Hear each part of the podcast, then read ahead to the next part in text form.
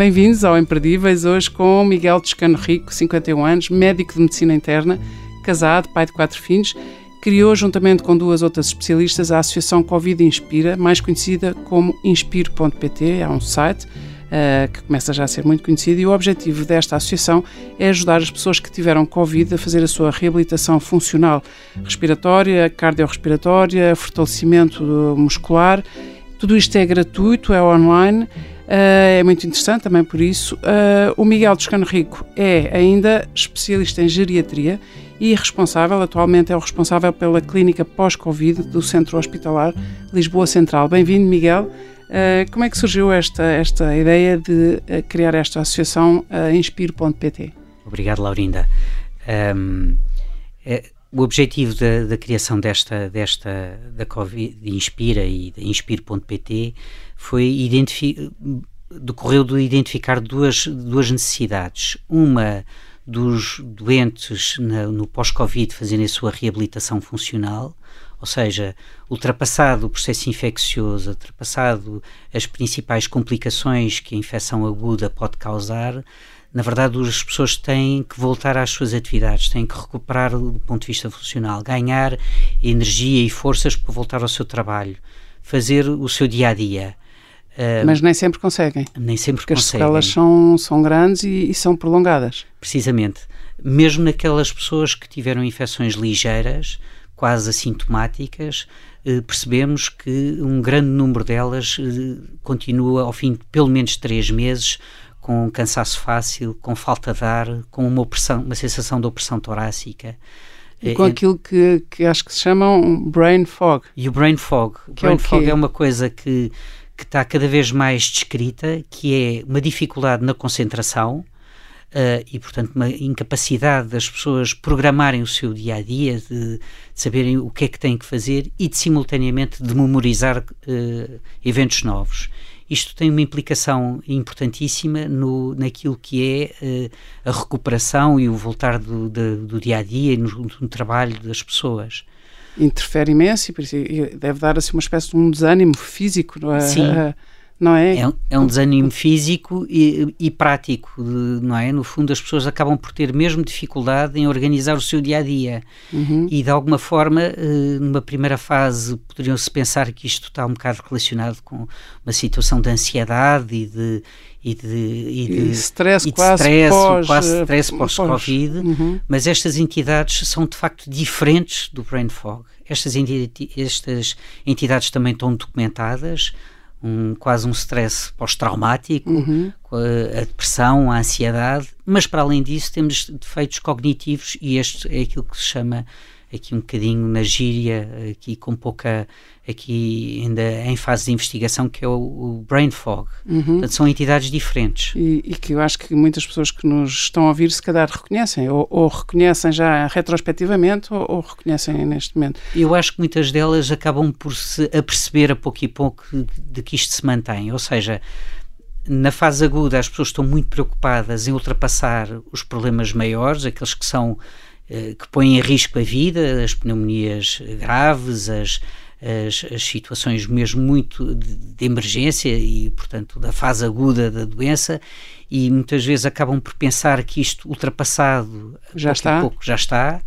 E, não é e à medida que o tempo vai passando, vão tomando consciência de que persistem complicações, eh, persistem eh, e que e que persistem de facto muito tempo. Uhum. Oh, Miguel, e isso, uh, o Miguel é médico, não é? E sabe que se calhar esses sintomas nem sequer são validados, porque as pessoas, como já passaram o pior, têm que voltar à vida e se calhar nem à volta, nem se calhar outros médicos, ou quer dizer, já, ou elas sentem que se calhar não se podem queixar, ou isto faz parte e vão chegar lá sozinhas, e é aqui que esta associação, é aqui que esta reabilitação funcional funciona, não é? É, é validando, validando os sintomas, valorizando e validando, e dizendo nós podemos ajudar e, e, e podemos uh, Precisamente. recuperar. Uh, uh, é muito fácil perceber que uma pessoa que tenha teado, estado nos cuidados intensivos com uma pneumonia grave, que tenha perdido a marcha, que tenha estado ventilado, é muito fácil perceber que essas pessoas, de uma forma muito imediata, precisam ser reabilitadas. Mas aquelas que tiveram infecções ligeiras, aquelas que aparentemente até passaram desapercebidas, Uh, os ditos assintomáticos, os quase. Ditos assintomáticos, uhum, nós percebemos que não são tão assintomáticos quanto isso. E uh, a Covid Inspiro e a Inspiro.pt pretende de facto reabilitar tão depressa quanto possível e, e fortalecer a parte muscular e, e, ensinar as pessoas a respirarem como deve ser e a permitir uh, fazer a reabilitação funcional tão precocemente quanto possível, de forma a reduzir uh, uh, as sequelas mais, de uma forma mais eficaz possível. Como é que isto se faz online? É interessante este ser online e ser tão eficaz também. Uh, nós, eu tenho que ser aqui um bocadinho objetivo, nós não sabemos ainda muito bem até que ponto é que estas intervenções de uma forma uh, serão verdadeiramente mais eficazes do que a reabilitação uh, face a face. Uhum. O que nós sabemos é que estes, estes mecanismos de alguma forma são, têm melhorias funcionais. Uhum é difícil comparar uh, uh, aquilo que é uma intervenção uh, ao lado do, do doente, claro. cara a cara. Uhum, uhum. mas sabemos que são melhores do que nada e sabemos que conseguimos administrá-las de uma forma rápida, de uma forma uh, que, incisiva e incisiva. No, no, momento em que é mesmo precisa, não é? Exatamente. E, e provavelmente conseguiremos, conseguiremos chegar a, a, pessoas que de outra forma não chegariam e que não teriam possibilidade pois, de qualquer gost... tipo de intervenção. Gostava de ir a esse ponto porque o facto de ser online também faz com que qualquer pessoa na, na nossa geografia ou até fora do, do, do, do país, não é? Pode aceder não é? A partir do momento em que é gratuito, está online, uh, se eu estiver a viver, se eu for português ou não, não sei se isto se destina só a portugueses. Faz-me duas perguntas. A Sim. primeira pergunta, uh, deixe-me só uh, contextualizar. Uh, este modelo de também ser gratuito e de ser online também se prende com uma outra necessidade que identificamos e que a quem tem que dar muito crédito, que são as escolas de fisioterapeutas. Uh, percebemos também que na fase inicial do confinamento as escolas não conseguiam ministrar uh, reabilitação uh, e fazer a sua atividade letiva às pessoas e, e, que tinham aqui e simultaneamente também não tinham grande treino daquilo que é a telereabilitação. Uhum. Fala-se um bocadinho há já se falava há muitos anos que se tinha que enverdar para essas medidas, mas não havia grande escola feita em Portugal nesse sentido. De alguma forma, a Covid Inspiro foi identificar uma escola que já estava a fazer isso desde o início da pandemia, em março de, de 2020, uh, eh, no Brasil. Fomos aproveitar aquilo que, que foi sendo o percurso de telereabilitação que essa escola foi fazendo e acabamos por trazer também. Uh, de alguma uh, fazer ensino e fazer alguma formação, formação uhum. para, para, as nossas escolas cá. Uhum. E crédito quero dar a estas escolas que, que, que, que também aceitaram este desafio.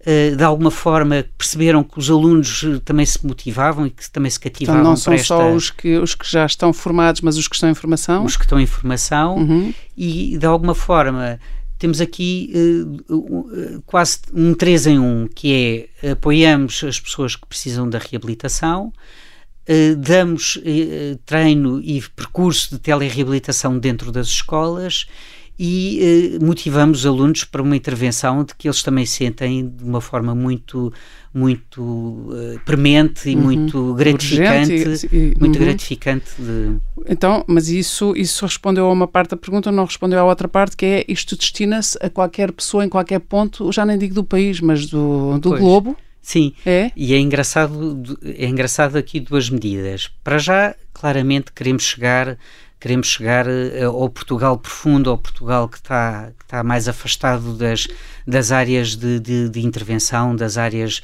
onde há mais centros de reabilitação, porque isto tudo também não, uhum. não, uh, não exclui uma reabilitação uh, cara a cara, claro, não é? Claro. É um complemento, é um complemento uhum, de uhum. intervenção rápida. E também uma, é, uma, é, é um despertar de consciência, não é? Um despertar, um despertar de, consciência de que é preciso fazer alguma coisa. E queremos chegar a estas pessoas. E só aqui uma parte, curiosamente, este grupo do Brasil uh, prontificou-se a fazer telereabilitação, por exemplo, no período das férias, uh, do, das escolas cá. Porque estão e, ao contrário de nós, exatamente. Ao contrário de nós. E, curiosamente, temos um grande número de brasileiros que acedem à nossa às nossas, à nossa plataforma no intuito de poder ter aqui algum tipo de telerealização. E nos países de africanos de língua portuguesa também? Ainda não, não de facto, ainda não tivemos uhum. esse, essas pessoas aqui. Também isto foi criado há pouquíssimo tempo, não é? Portanto, isto é uma progressão também na própria evolução da, da associação e da Inspiro Sim, já, já começámos há mais tempo, mas de facto a capacidade instalada e de convencer as escolas a fazerem caminho connosco e nos acompanharem neste desafio tem sido um crescendo. Uma loucura.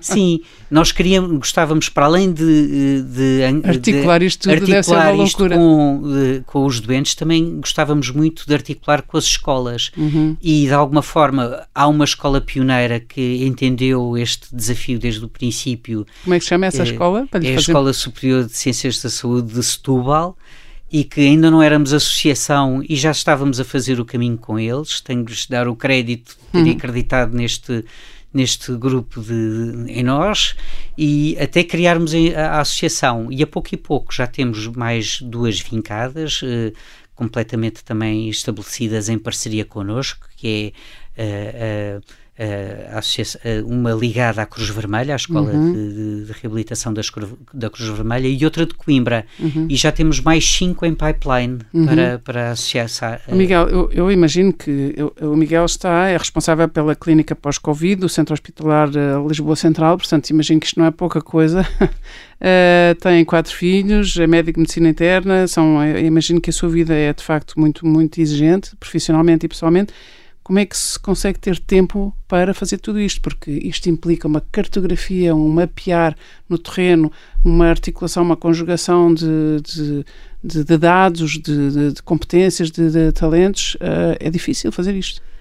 Deixa-me fazer Tirou-lhe o sono. Não, não, não, me tira. Não me tira porque felizmente tenho uma equipa ótima. Uh, quem é que foram as outras duas pessoas com quem fez esta associação? A Mariana Carreira e a Patrícia Luz. Patrícia Luz. Mas, uh, de facto, desde o princípio perceberam o conceito e tem sido aqui. As... Qual é a especialidade delas? A Mariana Carreira eh, é da área da gestão. A Patrícia Luz está ligada a, a tem um mestrado em, em, em ciências de, sociais e, e, e, em como construir sociedades felizes. Uh, como é que se pode trabalhar para criar uma sociedade feliz? Uh, e, portanto, uh, tenho que reconhecer que o trabalho está muitíssimo depositado nelas e na competência delas. Elas diriam mesmo sobre si, portanto. Não, não, eu de alguma forma tenho uma coisa que, que me ajuda de alguma forma nisto tudo, que é conhecer muitas pessoas em muitos sítios, de alguma forma, alguns até muito improváveis e, Tais portanto, como?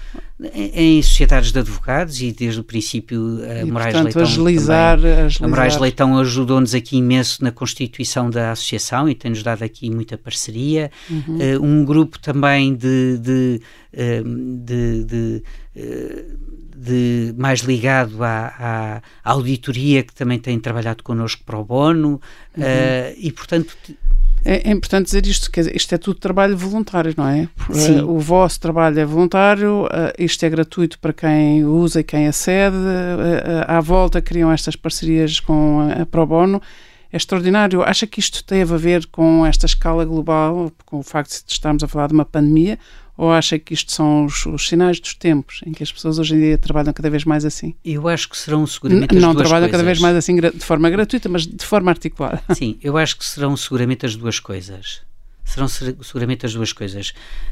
Um, as pessoas têm contas para pagar e têm trabalhos para fazer e, portanto, uh, viver permanentemente em, em, em, em pro bono é provavelmente é impossível. Claro. Mas percebem que eh, de alguma forma o, o, a entreajuda consegue criar espaços e consegue chegar a pontos onde de outra forma não se, não há uma se noção, chega. Há uma noção maior de, de um, é um imperativo ético do contributo cívico, digamos assim. Precisamente. Cada vez mais. Uhum. Precisamente. Uhum. O Miguel, o Miguel viveu, eu entretanto ainda não falámos sobre isso, mas o Miguel viveu agora, penso que sete anos em, na Alemanha Uh, o Miguel é, é um exemplo também bastante interessante de uh, homem profissional, de, de mão cheia, uh, que tem uma vida muito cheia, mas que vai com a sua mulher para o banco, que, que trabalha no Banco Central Europeu e que faz a, a, retaguarda da sua mulher, ou seja, que é prescinde da sua durante uns anos.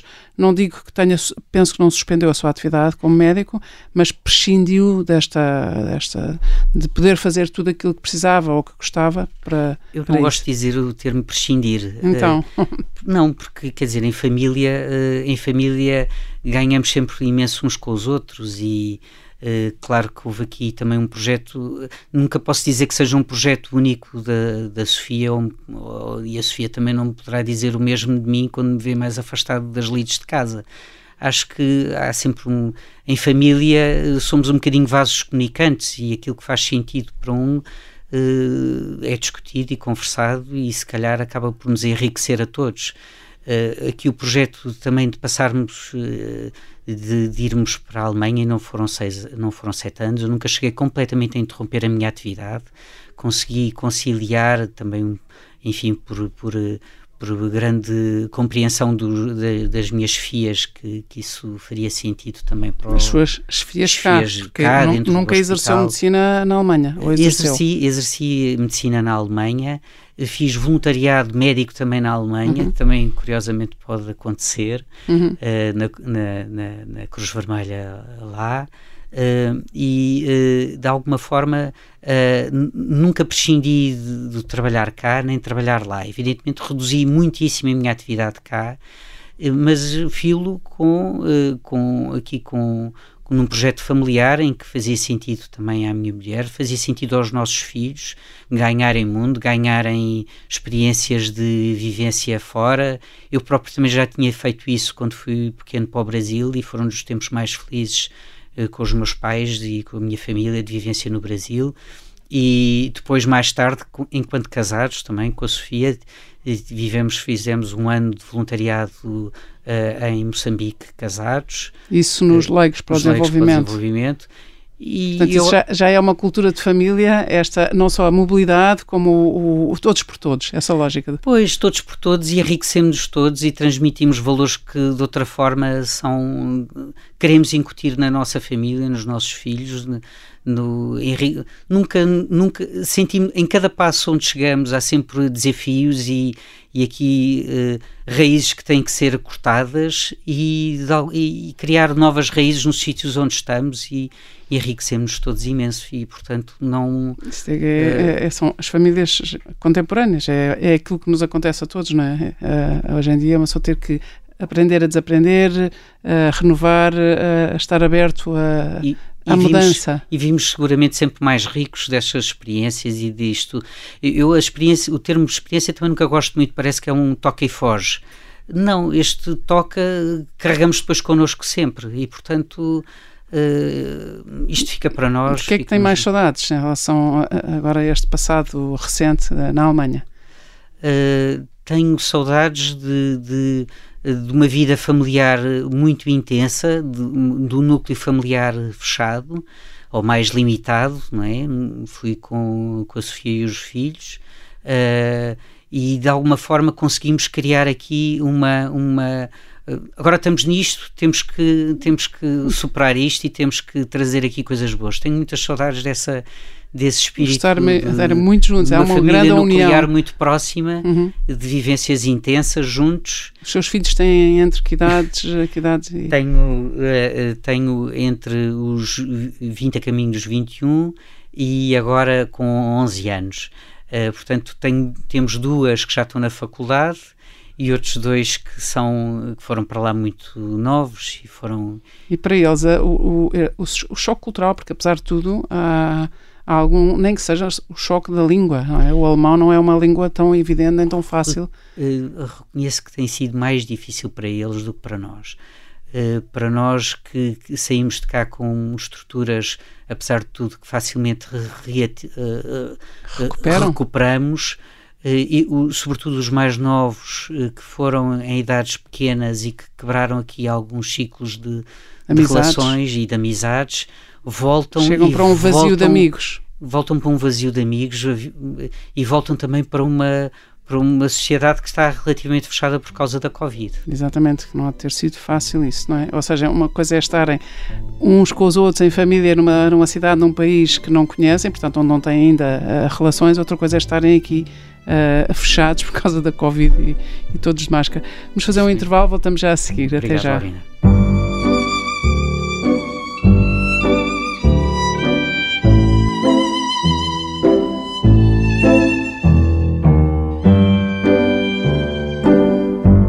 Voltamos à segunda parte da conversa com Miguel Descano Rico, 51 anos, médico de medicina interna, é o atual responsável pela clínica pós-Covid uh, do Centro Hospitalar uh, Lisboa Central. Uh, também tem uma especialidade, acho que ainda não há especialidade em geriatria, mas há competência em geriatria, no fundo. Gostava de falar sobre isso, mas antes, e só porque estávamos a falar da sua experiência de viver na Alemanha e porque referiu aquele ano em que esteve em missão uh, em Moçambique, uh, pelos leigos para o desenvolvimento, gostava de voltar aí, porque quem o conhece diz que o Miguel é uma pessoa muito ao serviço da comunidade, é uma pessoa que está sempre a tentar fazer bem o bem, mas uh, isto, esta associação Inspire.pt é se calhar um só, apenas um exemplo, Gostava de saber se essa escola dos leigos para o desenvolvimento, essa escola de estar ao serviço de uma comunidade, ainda por cima nessa altura de forma inteiramente gratuita, se isso marcou a sua vida se marcou a sua atividade eh, profissional ao longo destes anos. Uh, eu uh, há vários momentos na vida que nós dizemos um antes e o depois. Uh, eu tenho um antes enquanto era solteiro e o depois de casado tenho um antes de estar nos leigos para o desenvolvimento e um, ano, um, um depois. Uh, provavelmente agora também terei um antes e um depois de, de, estar na Alemanha, mas seguramente esse tempo dos leigos para o desenvolvimento foi fortíssimo uh, uh, para, para mim pessoalmente e também enquanto casal também. Tinham acabado de se casar? Tínhamos acabado de casar, fiz o exame da especialidade, depois fomos a seguir para o, para o para, para Moçambique. E, uh, o Miguel médico, a Sofia economista. Não, a Sofia é de direito. de direito. Ela era advogada naquela altura, depois disso uh, ficou mais ligada à, à, à não tanto à advocacia, mas à, à jurista, uhum. uh, ligado a, a, a, económico, à área económica. Uhum. Uh, e Deixa-me só fazer uma parte. A parte dos leigos foi fundamental, mas a formação dos leigos para o desenvolvimento também foi fundamental. Então, para as pessoas perceberem o que é que são os leigos para o desenvolvimento, se calhar também podemos só aqui situar, não é? Sim, os leigos para o desenvolvimento é uma uh, ONG, ONG, ligada ao desenvolvimento, como o próprio nome indica, em que uh, as pessoas fazem uma formação durante um ano em Portugal para, para, enfim, para ganhar algumas competências de, de, relação e um bocadinho também para filtrarem e perceberem quais é que são as motivações pelas quais se entusiasmam por, por e fazer desenvolvimento. Que se propõem a ir têm essa endurance para ir, porque depois a realidade lá é pois, muito adversa pois, e muito exigente. Sim, Uh, e, e, e, normalmente não tem muito a ver com aquilo que se idealizou. Uhum. Uh, a pessoa idealiza que, que, as coisas correm sempre magnificamente e para já temos grandes desafios. Uma da realidade de, de convivermos com, com, com, com não, não, é bem uma pobreza de espírito, é mais uma pobreza pessoal, é uma pobreza mais material, material não é? Uhum. Porque as pessoas são riquíssimas, eh, dão-nos uma visão do tempo e, da, e da, das relações uh, que, que, nos enriquece, que não estamos não vamos propriamente à espera de correr contra o tempo, estamos normalmente gostamos de chegar e estar, é um tempo que, uh, que, que, nos enriquece e que ganhamos aqui uh, e ganhamos olhar para o tempo sem estarmos a contar, olhar para o relógio e, eh, mas simultaneamente aquilo que desejávamos fazer nem sempre conseguimos fazer. Uh, e um, a vossa missão naquela nesse caso seria eh, mais uh, na eu, área da educação, na área da medicina tive, e da educação. Eu tive claramente na área da, da, da saúde, num projeto riquíssimo que, que, a, que a Diocese de Lixinga já tinha implementado há, há uns anos atrás. Na altura eram das poucas... Riquíssimo no sentido... No sentido, no, no sentido de no criar sentido... postos de saúde Sim. comunitários, uhum. de dar não, formação... Imagino que riquíssimo, não, riquíssimo, mas muito carente. Era muitíssimo carente. Os postos de saúde que na altura a Diocese tinha implementado, e, eram cerca de 20 postos de saúde, eram feitos em Matop, era, portanto, era madeira uh, e uh, casas de palha com, com, com, com com barro a fazer as paredes, não era diferente das casas das pessoas. Uhum. Uh, portanto, era bastante limitado. E havia. Quais são as condições que uma pessoa tem para exercer medicina, para, para dar um contributo e acrescentar valor na área da saúde? Na área da saúde, o que nós fazíamos, fazíamos formação aos técnicos de saúde, ensinávamos a tratar eh, e a criar condições uh, sanitárias básicas nas aldeias. Uhum. Construção de latrinas, constru uh, água potável, criar, uh, tratar feridas, ensinar a fazer curativos, tratar fez, malária, fez muita partes? malária. Felizmente não fiz nenhum parte aí. Mas podia ter acontecido. Podia ter acontecido. Podia ter acontecido. Podia haver lá é... muitos Miguel, muitas crianças chamadas Miguel. Sim, não, não me aconteceu. Mas em compensação cheguei a estar em sítios onde num dia tivemos que fazer quase 120 vacinas.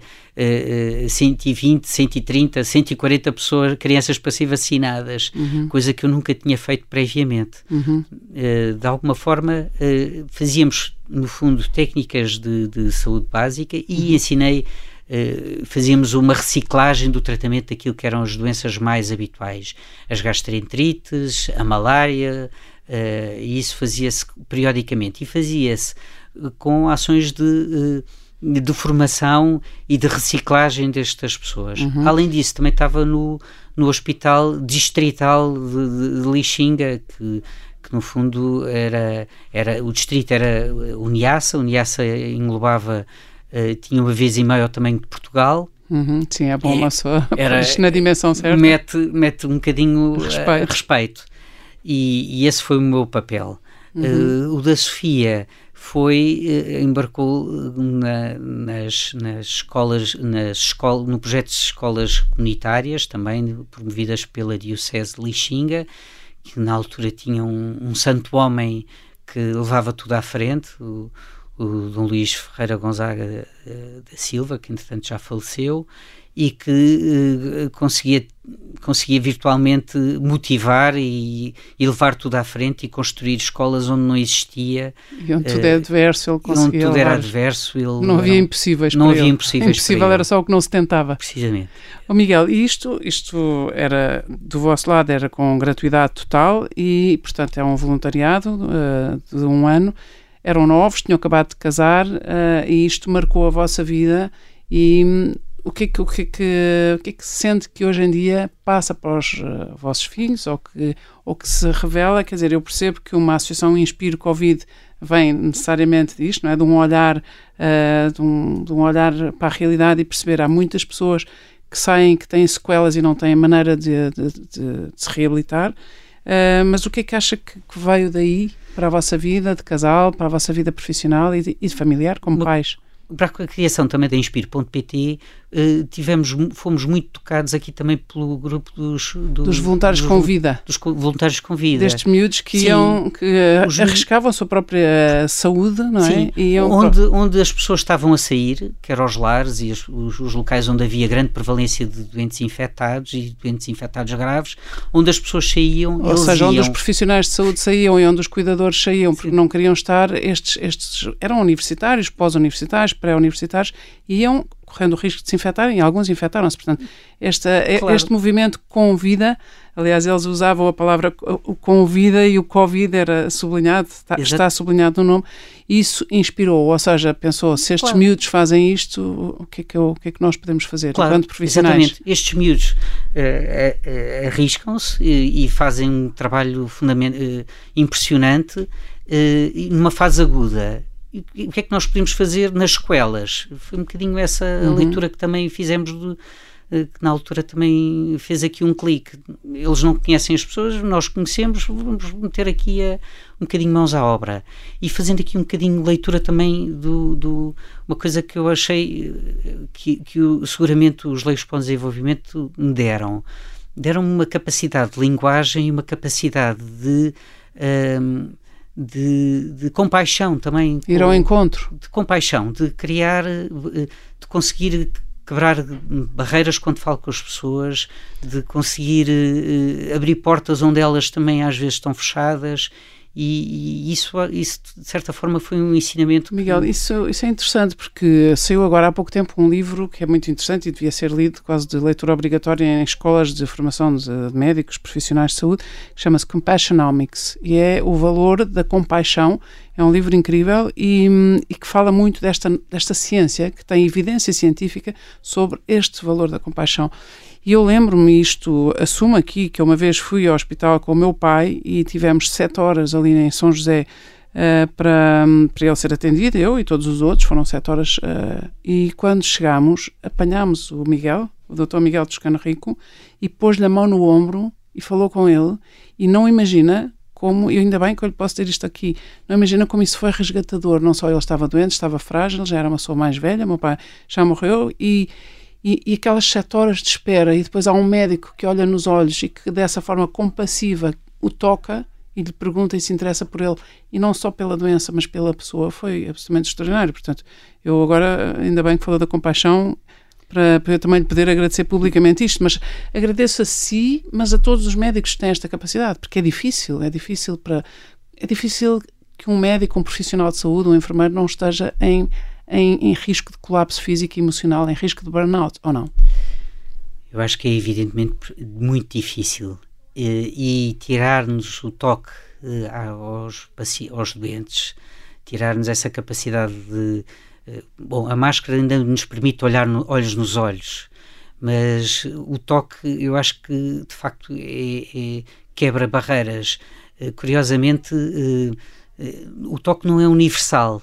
Eh, uma vez eh, nas eh, Sim, há, culturas que há rejeitam culturas que rejeitam isso uhum. uh, quando fiz um curso um curso para de, de geriatria no estrangeiro uh, em que havia o roleplay para para fazer para fazer como é que se como abordava é que uhum. como é que se aborda os idosos e tudo uh, na minha eu apresentei-me e, e, peguei na mão da, da minha paciente e, e a paciente, supostamente não era paciente, no fundo era uma, uma pessoa que também estava a, tirar uhum. o, também estava a fazer este curso de formadores de professores de geriatria, eh, era francesa e entendeu perfeitamente, e, mas o, o, os restantes alunos, e muitos deles eram nórdicos, tínhamos uns da Finlândia, outros suecos, suecos não havia, mas havia uh, dinamarqueses, dinamarqueses ficaram escandalizados. Você não pode fazer isso, desculpe, uh, não posso. E depois a francesa disse: Claro que pode nós depende da cultura, é depende é da cultura. Cultural. Isto para nós é fundamental e,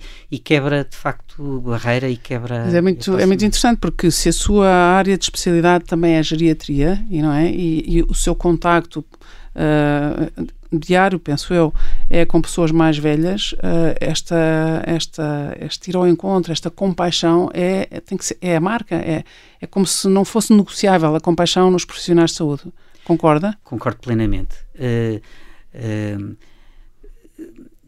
se nós quisermos que um doente uh, adira à, à, proposta terapêutica que lhe estamos a oferecer, ou seja, não basta ser competente tecnicamente, temos que fazer um bom diagnóstico, temos que escolher, fazer os exames que são necessários fazer, temos que uh, escolher a terapêutica adequada àquela pessoa, mas temos que a convencer que isso é importante, temos que a convencer, puxar para o nosso lado, puxar para para a compreensão de, de, que há a possibilidade de tratar ou de que algum tipo de intervenção uh, seja uh, se, é-lhes verdadeiramente eficaz.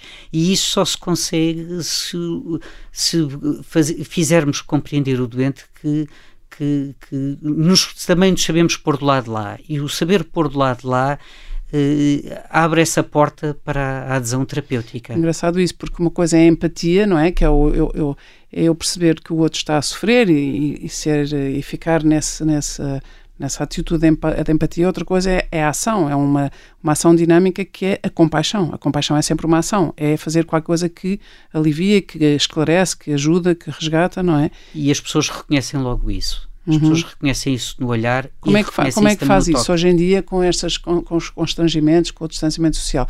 Como é que tenta? Sim, Uh, eu, eu, tenho que dar aqui um, uh, um crédito muito grande aos, aos colegas que estiveram na frente na frente de, COVID. do Covid e que tiveram nos isolamentos e que estavam atrás de, daqueles EPIs e de, de facto daquela parafernália toda.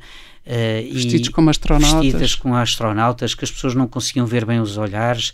Eu tenho que lhes dar imenso crédito e reconhecer imenso uh, o trabalho que conseguiram fazer com isso. Porque Uh, de facto eles perceberam e percebem que o toque é fundamental, a pessoa perceber que há que se sabe pôr do lado, do lado, do lado da doença, do lado da fragilidade, e, e isso é talvez as coisas que, que por um lado, seja mais, pode ser mais difícil para os doentes, é perceber a sua vulnerabilidade e a sua fragilidade, mas por outro lado também é redentor se perceberem que que os profissionais de saúde, e não são só médicos, são os médicos, são os enfermeiros, são os fisioterapeutas, são os nutricionistas, enfim, todos os, os auxiliadores, toda, Sim, todas as os, pessoas. Os assistentes operacionais os são assistentes pessoas... operacionais, se as pessoas perceberem que do outro lado tem alguém que sabe e que também, provavelmente, muitos deles também já terão passado por situações de vulnerabilidade e, e de dependência, uh, sabermos que apesar de na doença uh, e com a dependência que isso nos possa causar, que do outro lado há pessoas que também são capazes de perceber isso e que não estão do alto. E, do... não reduzem a pessoa à sua hum, doença. Precisamente. É, não é? é? isso, isso é fundamental. E, e deixe-me fazer um, uma à parte.